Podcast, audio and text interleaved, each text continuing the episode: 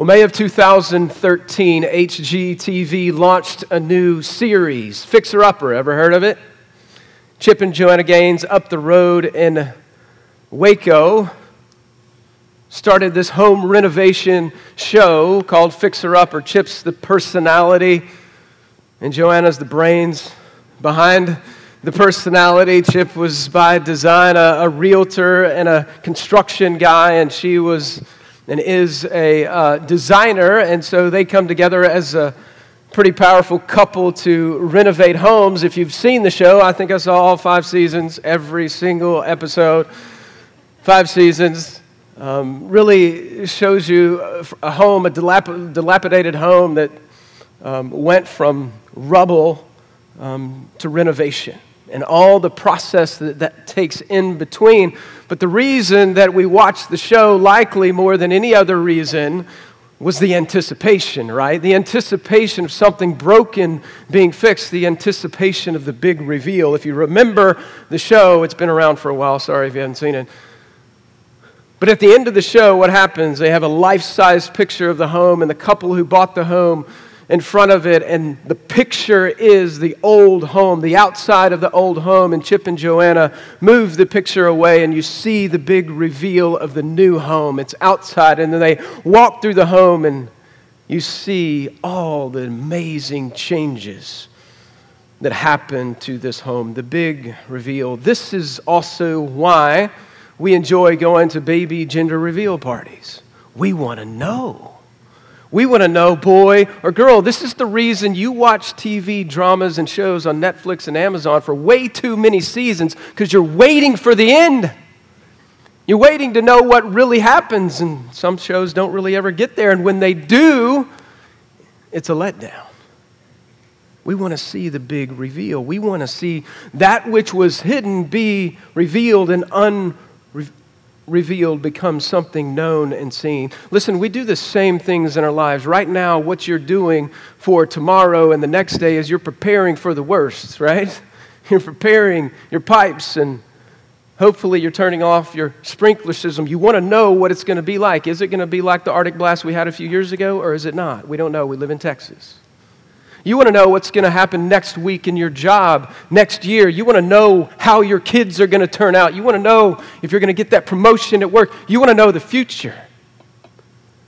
You want to know what happens in the end of your life, what awaits you in the end. See, God has written eternity into our hearts, so we want to know how all of this turns out. It's built in this month, I was in HEB a couple of days ago, and I'm checking out, and next to all the other magazines, I see this Time magazine has its latest edition. I think we have it there, maybe, or maybe don't.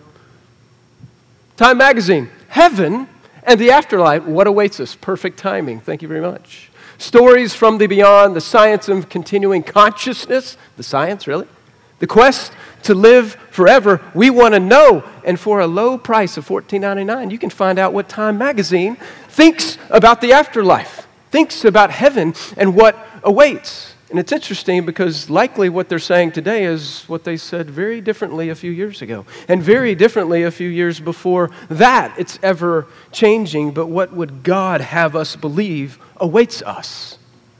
That's an important question that we all ask in some way or another. Does he reveal the future? If so, what awaits?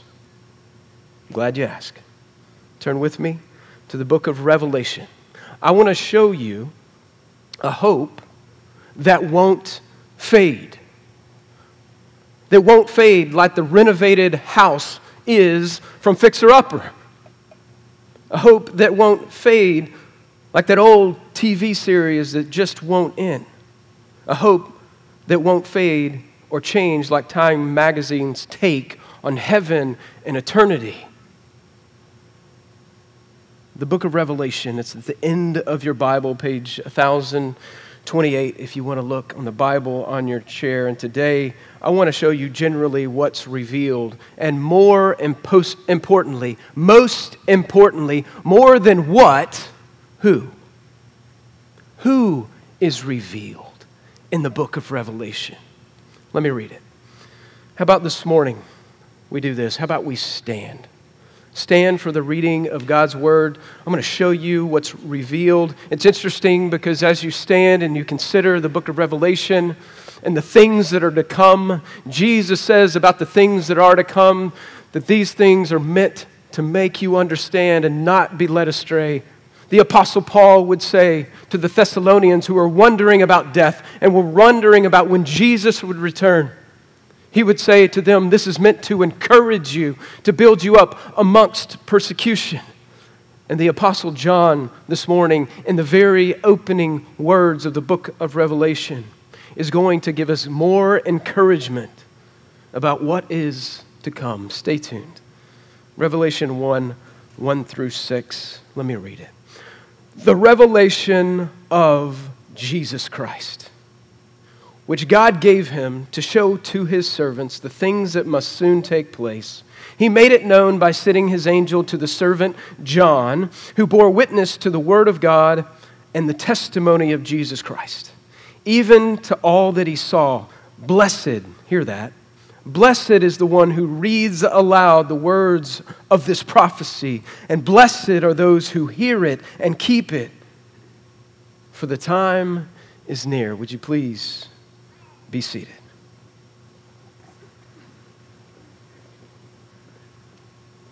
The first thing I want to unpack for you this morning in the book of Revelation, and I'll just give it to you up front. God reveals what is to come to bless us, to teach us, not to confuse us. And you're going, Pastor, I don't know about that. The book of Revelation, the first few words that come to mind when I think about the book of Revelation is one of them's confusing. One of them's puzzling. This book has so many images and pictures and symbols in it. How do I make sense of any of it? So it's interesting that when we come to the book of Revelation and actually look at it and we open the first few words, it's meant to do what? It's not meant to puzzle or confuse, it's meant to bless. The reading of it, the understanding of it, the obedience to it. It's meant to bless. And listen, I've got to give you some background. So just bear with me. It's going to feel like class a little bit more than preaching, but I got to give you some background. We find out that this book this book of Revelation is given from Jesus, from the Father, God, from the Godhead, to Jesus, the author, through a messenger angel to who? John. And John is a faithful witness, and John delivers the message to the seven churches in Asia, and that's how you and I have this book, that it's been disseminated out from there. John, who's John? There's a lot of Johns. There's a couple of Johns in the Bible. John was a common name. We believe that this is the Apostle John. You know, the disciple that Jesus loved? You know, the disciple who saw Jesus at the transfiguration, who was revealed in his glory. You know, the disciple who was part of the inner circle of disciples, the sons of thunder, Peter, James, and John, the one who rested himself on Jesus' shoulder at the table, the one when Jesus dies, he's consoling Mary at the cross, the one who runs with Peter to the tomb, the first one to go in, maybe it was a little faster, to the tomb, the one who felt of the clothes that were left, the one who wrote the Gospel of John, the one who wrote 1st, 2nd, and 3rd John. That's who we're talking about. The disciple whom Jesus loved. And it looks like when we study church history that John has moved himself to the area of Turkey, Asia Minor. You see it here in this text. He's moved there and he has been at Ephesus and the surrounding area and in a few verses, what we find out is that likely he's gone into exile and they've put him, the Romans have put him at the turn of the first century, I think, into exile because he proclaimed the Word of God. And so he's hanging out on this island of Patmos and he receives from an angel a vision that's delivered from Jesus Christ. And the angel says, Write. And the angel says, Deliver this message. That's why you have it. This is the Apostle John. And it looks like if you just pan down in your Bible, in verse 19, what's he going to write down? He's going to write down the things that are or were, chapter 1, verse 19. Check it out. The things that are, that's chapters 2 and 3 of the book of Revelation, giving you an outline right here from verse 19. And then the things to come in verse in chapters 4 all the way to the end of the revelation of Jesus Christ in chapter 22. Look closer at verse 1, the first few words. It says, the revelation. If you've got a Greek manuscript in front of you, the word revelation would look like the word apocalypse. That's the word we get for the word revelation, the apocalypse, and that means to reveal what is hidden, particularly at the end of the age, at the end of time, the apocalypse. And then you come down to verse 3, you also says the words of what does it say? The prophecy. This is something that is hidden, that is going to be revealed now about the future, about what's coming after this. From John's perspective, looking forward. And that message of prophecy, that message that is apocalyptic, that message is meant to bless. It's meant to encourage. It's meant to inform. It's meant to, for the people of the first century who are reading this, as they're beginning to go through persecution because of their faith, see also John, see the seven churches, to know that God has them to know that God loves them and cares for them and is with them through it, and there is hope in the end. You need that in life sometimes. You need to know the outcome so that when the trouble and the struggle is happening in present, that you can work through it. You need an eternal perspective. And that's effectively what they are giving John and giving us in this prophecy and revelation. Have you ever studied any of the books of the Old Testament? You ever get to the book of Daniel, which has some apocalyptic visions in it, and you go, What in the world? right? You get to chapter 2, you get to chapter 7 through 9, particularly 7 through 9, and you see the four beasts. It's symbolic, it's pictures of something that has a real meaning in time and space. But it's confusing if you're, you ever read Daniel? Am I the only one? Everybody's like, what are you talking about? I know exactly what it means. It's really clear, right? No. There are these four beasts. And fortunately, in the book of Daniel, you have interpretation of these four different beasts, these visions.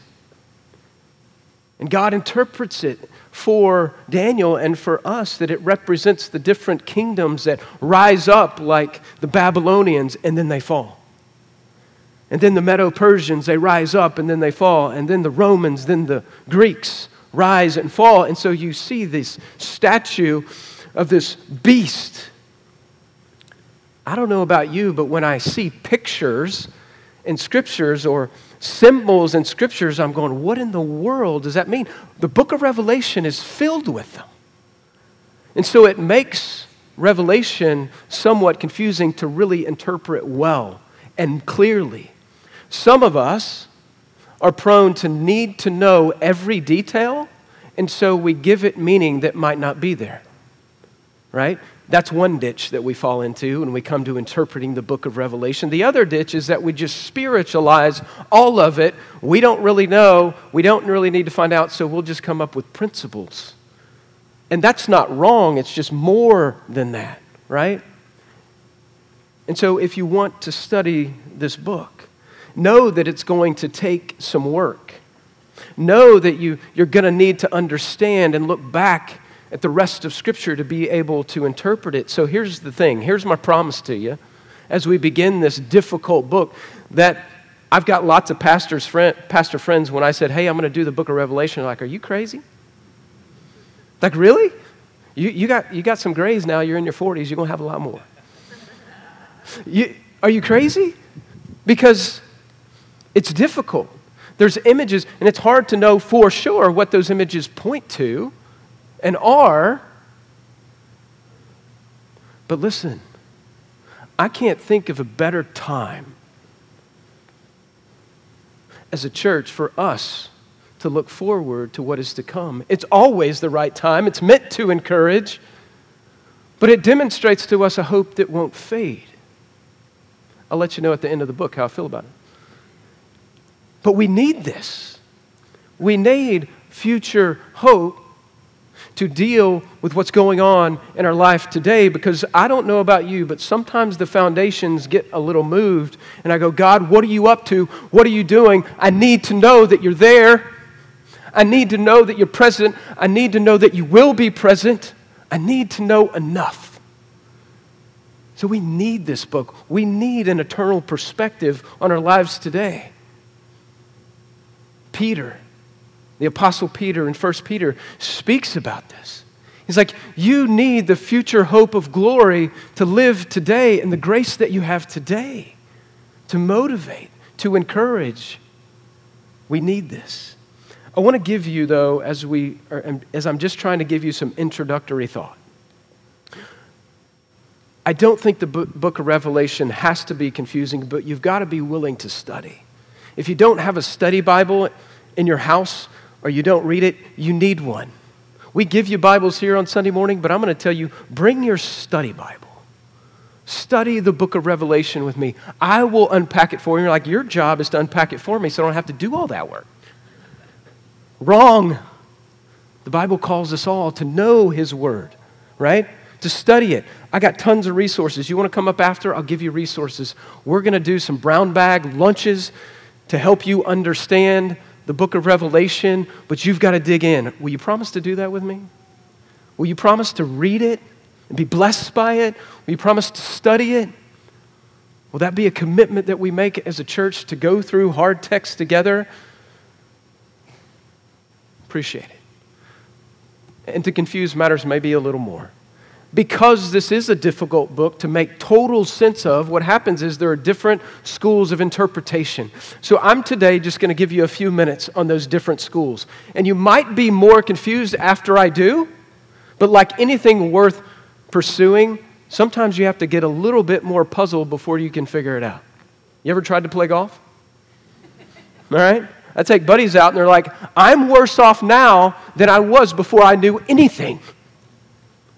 Sometimes you have to learn more and be more puzzled so that you can learn and grow and understand. So there's some schools of interpretation, and one of the reasons I want to give this to you for two reasons. It's a little classroom today. I want to give it to you for two reasons so you know broadly the different ways that people over church history, Orthodox people, not heretics, I'm not giving you some weird thing, okay, have seen this book and understood this book interpretively. And then I want to tell you my perspective. And here's the reality of my perspective there are different perspectives in the room, and I'm okay with that. I hope we can still have coffee. I hope we can still have tea. We might have different perspectives. As a church, if you go look at our doctrinal statement and our teaching statement, this is what we would call an open handed issue. Everyone and orthodoxy believes in the second coming of Jesus, that he's really going to return, that there really will be an eternity in heaven and hell, there will be judgment. Everyone believes that. We believe that. But there are different ways of understanding the book of Revelation over the course of church history, and we ought to have enough humility to go. Not all of these positions, they're not absolute. And so we can have coffee together and be friends, I hope, even if you have a different position than me. And yet I have conviction about my position. And that's the position that I'm going to teach you. But I'm also going to give you some inf- information about other um, means of interpreting the book. We're going to do that at lunches. I'm going to give you resources. I want you, like the Bible says that the Bereans did in the book of Acts, to study it yourself, to come to those conclusions. With me? So let me give you this schools of interpretation. I think we have it here. A number of different schools of interpretation on a chart, maybe. Um, first, uh, the first position is the historicist position. And what this position basically says, is, and, and most of these positions are really from Revelation chapter 20 through Revelation, or excuse me, 4 through 20. which deals with the section of Revelation where you're, where you're looking at, at judgments, right? You're looking at bowl judgments, trumpet judgments, seal judgments. You're looking at what is pictured, at least in symbolism, uh, Antichrist, a, a great tribulation, the millennial, the millennial kingdom. And so, are those to be seen as symbolic, or are those to be seen as having a coordinating literal meaning? A lot of different thoughts about that. The historicist position would say um, that those chapters are about the unfolding of chronological events, for sure, throughout, though, church history.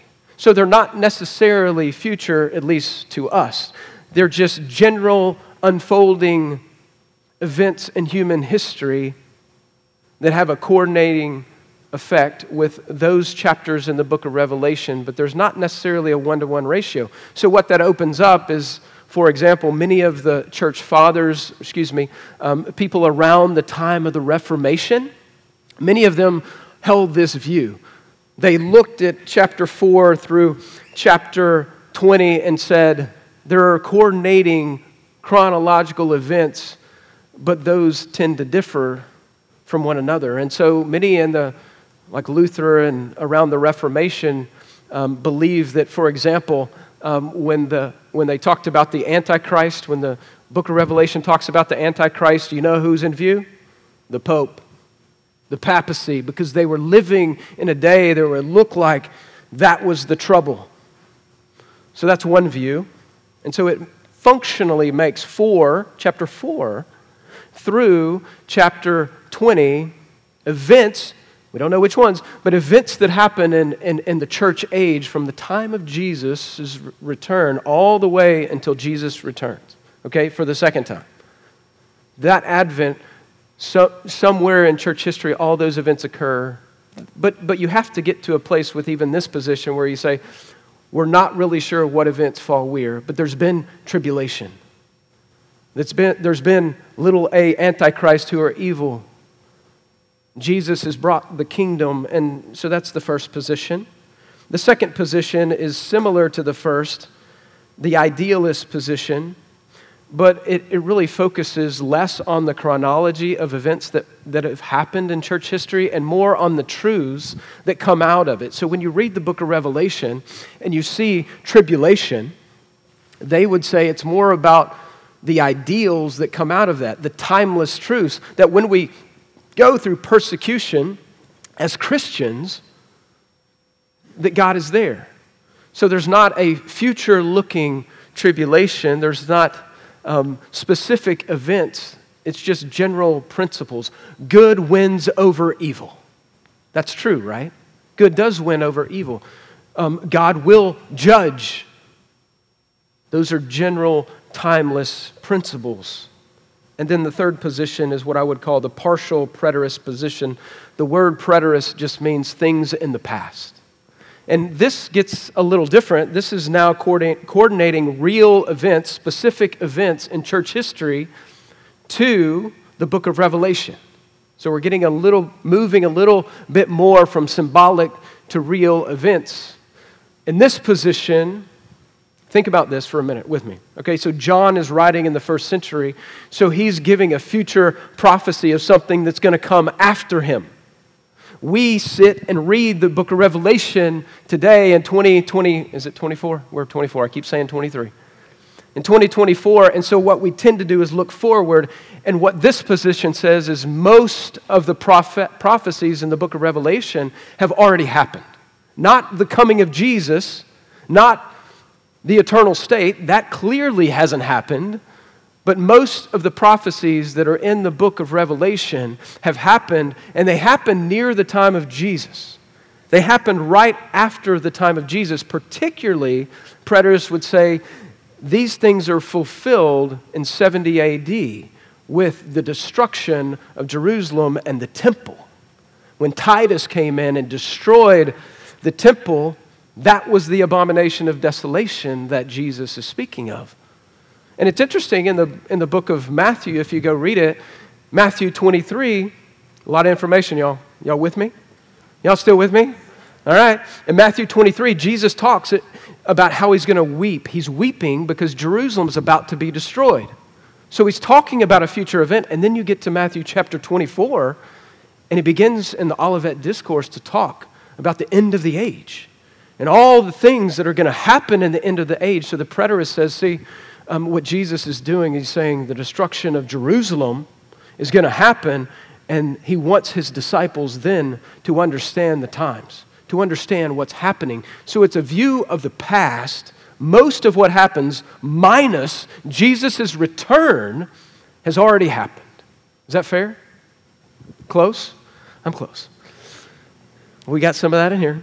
We got a number of these positions in here. And maybe you're hearing all this and you're like, I've never heard those, that, those kind of positions at all. The last view, and it's, it would be my view, is this the futurist view. The futurist view says that Revelation 4, actually through 22, is about the unfolding of chronological events still to come. From right now forward, those things are still to come.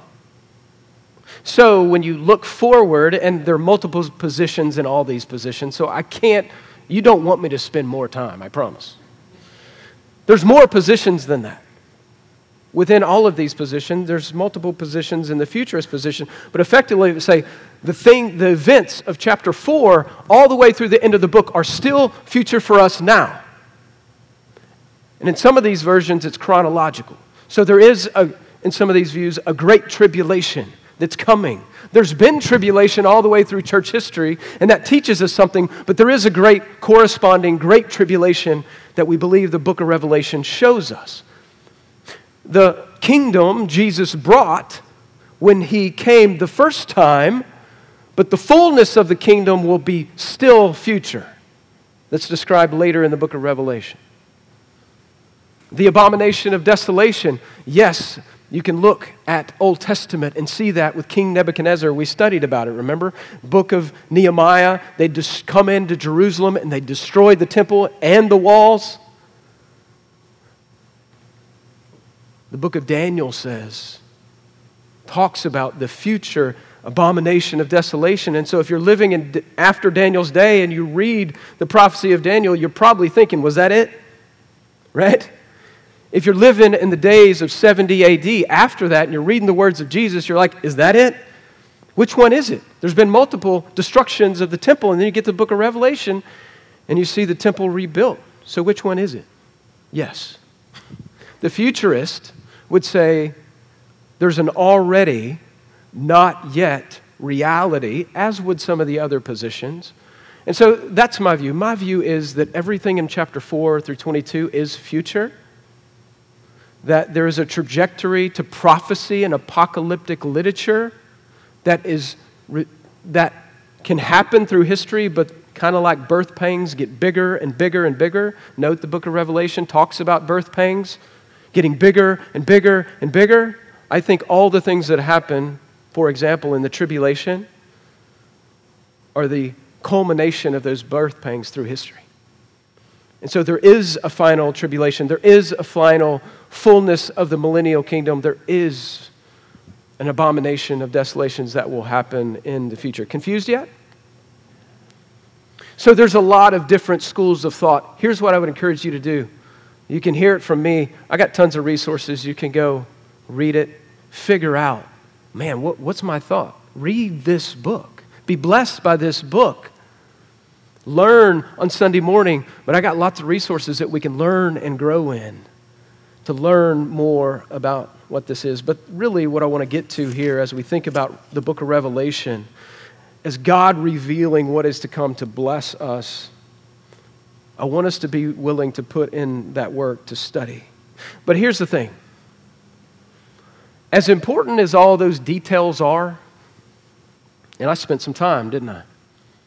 As important as all those details are, the charts, the books, the things that you can read, you need to know that the biggest reveal in the book of Revelation, the biggest reveal is not Satan and demons, even though that's interesting, right, kids?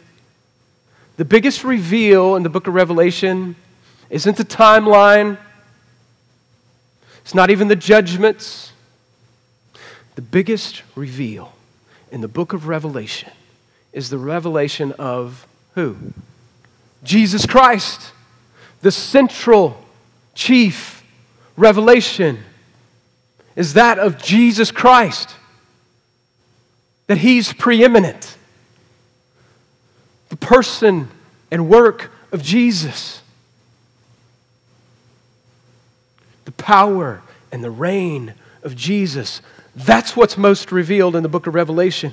And so we'll talk about all those other things in the book of Revelation, but what you need to know maybe this is a letdown, it ought not be, but John over and over and over is going to be talking about the revelation of Jesus and who he is and what he's done and his power and his reign and the worship that accompanies our understanding and realization of that. Amen? This is a book of the revelation of Jesus Christ, chiefly. And that's where we'll be every week. We'll be talking about Jesus every week. So, the most central, secondly, truth is that God reveals to us the preeminence, the superiority of Christ over all these other things. That Christ is the culmination of all things. From creation to the fall to all the struggle that Israel went through in the Old Testament to redemption that he brings from a cross and resurrection to hear the consummation. To understand that, that Jesus is the central figure of all the scripture. That he's anticipated in the Old Testament, his coming, his first and second coming. That when he comes in the Gospels, that John the Baptist looks at him and says, Behold, the Lamb of God the predicted Lamb of God who takes away the sin of the world. That he's manifested, that they see him. And then you get to the book of Acts and what's happening? Who are they proclaiming? They are proclaiming Jesus, the risen Son of God. And you know what the epistles do? Know what the epistles are about? All of them? They're about Jesus explained and understood. And then you get to the book of Revelation and you see the consummation of all things in Jesus Christ. Your Bible is about the person and work and rule and reign of Jesus. That's what it's about. So don't miss that. With all the schools of interpretation, with all the schools of thought, all the things that we're curious about that we want to know that might be revealed, when they might be revealed, that Jesus is the focus in the book of Revelation. And that's what the text says in verse 1 the revelation of Jesus Christ. But keep looking, let me read it. I'm not going to have you stand again. I didn't read the rest of it earlier. Verse 4, love this. John, to the seven churches that are in Asia, so that's who he's primarily writing to, that's his audience. And here's a blessing or a benediction grace to you and peace from him who is and who is to come. I think that's speaking of the Father, God the Father. So this is a Trinitarian greeting. And from the seven spirits who are before the throne. We see other parts where this is the Holy Spirit of God. So the Father, Holy Spirit. And then look, verse 5 and from Jesus Christ. Who's he going to talk about for the next two verses? Father, Spirit? No, he's going to talk about Jesus. Who is Jesus? Look at all the descriptors, the beautiful, deep descriptors of Jesus. And then he's going to worship. I want to walk through these. Jesus Christ, look at it in verse 5. It first says, He is the faithful witness. See, in Jesus' revelation, he is the faithful witness. What did he come to do? What did Jesus say he came to do? He said he came to reveal who? The Father. He came to reveal the character of the Father. That's why he came, so that we might know the Father. How'd he do? He revealed the Father perfectly. And it's interesting in this text that he calls John to be a what? A witness. You know what the Bible calls us to do, you and me? What are we meant to do? What are our marching orders? We talked about it a few weeks ago, last week. Our marching orders to, are to be what? A witness. A witness to Jesus and who he is and what he's done. And for Jesus, it meant literally that he was a martyr. That's what the word witness means here. That he was put on a cross for your sins and mine. See, in his revelation, he is a faithful witness. Keep looking. In his resurrection, he is, what does it say? The firstborn of the dead. What in the world is that? The firstborn of the dead. It does not mean that he's created, for, like you would think of a firstborn child. That's not what it means at all. It means he is the first, he is preeminent. Of the dead, the idea is he's the first one to rise from the dead. And he is the only one who has done it and stayed alive. And in his resurrection, you find your hope for what? Resurrection. He's the faithful witness, he's the resurrection. Keep looking. If you think about resurrection, Jesus, in a couple of verses later, in verse 18 in chapter 1, says this about his resurrection. He says, I'm the living one. I died, and behold, I am alive forevermore. I have the keys of death and Hades resurrection. Think we think much about what happens to us after we die? He has the keys to that. Also, verse 5, you see his what? You see his rule, the ruler of the kings of the earth. That Jesus is king. And note something, it's present tense. It doesn't say that he will be king and he's not now. It says that he is king. John writing this in the first century, at the turn of the first century. You know, one of the issues we're going to get to in chapter 2 and 3 with the churches? Emperor worship, Roman emperor worship. Domitian was likely the ruler at this time, and Nero before him. And you know what they expected people to do? worship them. And so when John says, or the vision, Jesus, actually, Jesus says that he is the ruler of the kings of the earth, this is a dig on what's going on currently in first century. It's as if Jesus is saying, no, Domitian, Nero, they're not the rulers. They're not the kings, I'm king. Jesus is king. That's about the only thing Kanye West got right in his album, right? Jesus is king. Some people are tracking. Jesus is king. He's king now. Also, verse 6, look at it. This is beautiful. The descriptors of Jesus to him who loves us how do we know He loves us? He's freed us from our sins by His blood. That's the cross. That He's not only revealed Himself and resurrected and ruling and king, He's our Redeemer. The idea of being set free is the idea of a prisoner in chains who has no way out that he can't break the chains himself. And Jesus comes and sets us free and delivers us and rescues us from the chains of our sin. That's who our God is. How do you know he loves you? You, you know he loves you because of the cross. I like to say it this way He freed us, past tense, from sin's penalty. That's your justification. He freed us from sin's penalty. He is freeing us from sin's power now, and He will free us from sin's presence one day. That's our hope. That's what we believe about Jesus. And then last, look at it. In His reign, so His revelation, His resurrection, His rule, a lot of ours, His redemption, His reign, what has He made us? He's brought us into this deal. He's made us a kingdom of priests. that means that we serve him. New Testament, all of us, we're kingdom of priests. That we serve him, that we worship him. And note how this ends.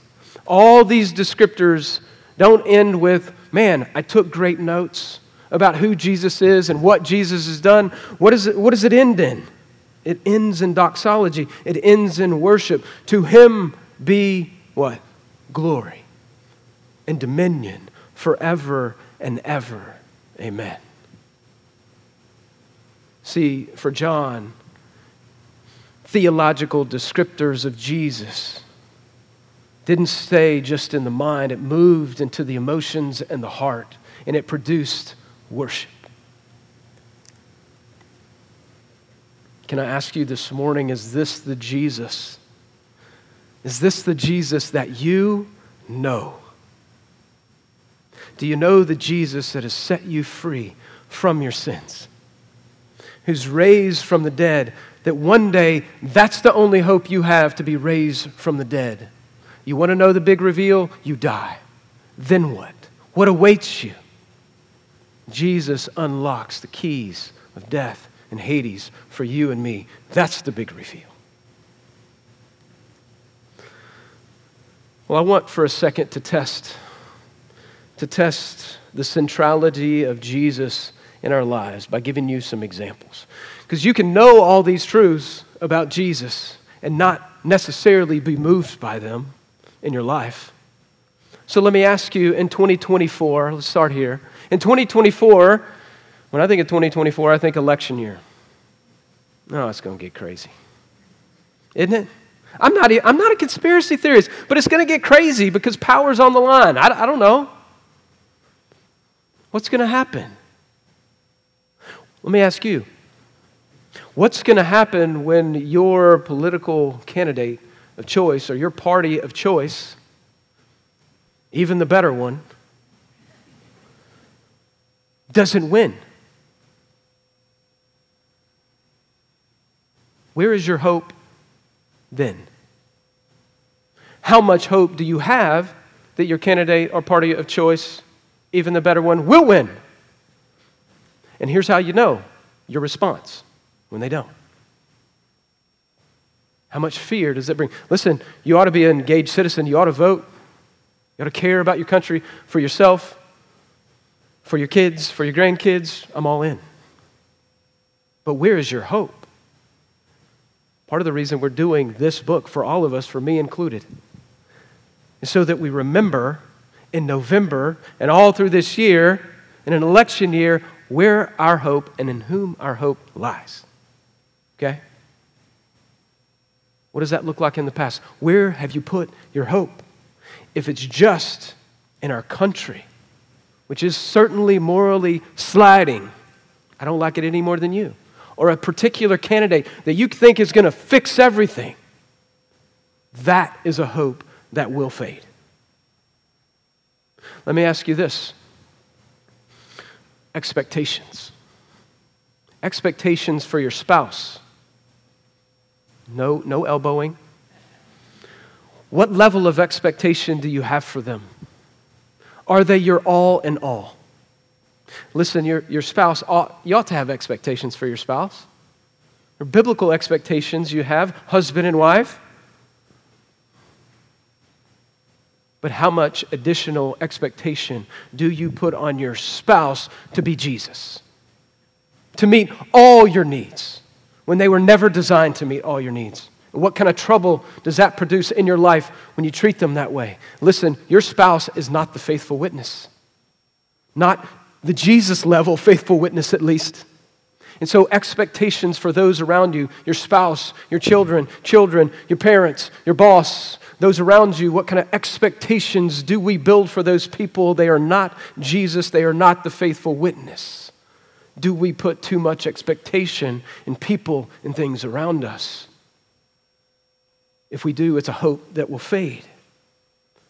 How about our own self sufficiency with the things and ideas that we have about our life and others, the things that we try to control? Remember, Jesus and Jesus alone is the Redeemer, not us. You can't fix all your problems. You are not self sufficient, not as self sufficient as you think you are. If you live that way, what happens is you live in a hope that will fade, even in yourself. If you are sick and you have bad health and you don't know if tomorrow's going to come, are you trusting in the firstborn of the dead? Are you trusting in the one who's raised this week? I hate that I even have this story.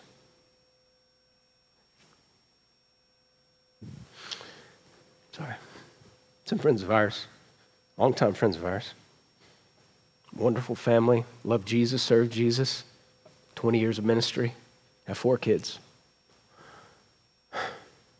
And their eighth grader, the youngest, was on a UTV this week, riding with his buddies on a road, hit a bump, a deep bump. Threw the UTV up in the air. The other passengers lived. He died.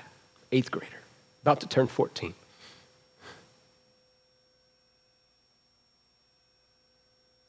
They buried him this week.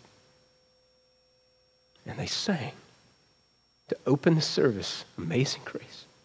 How can it be? And they closed within Christ alone. In those moments,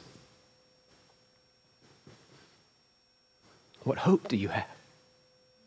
In those brutal, difficult, gut wrenching, heart wrenching moments, what are you trusting in? What are you hoping in?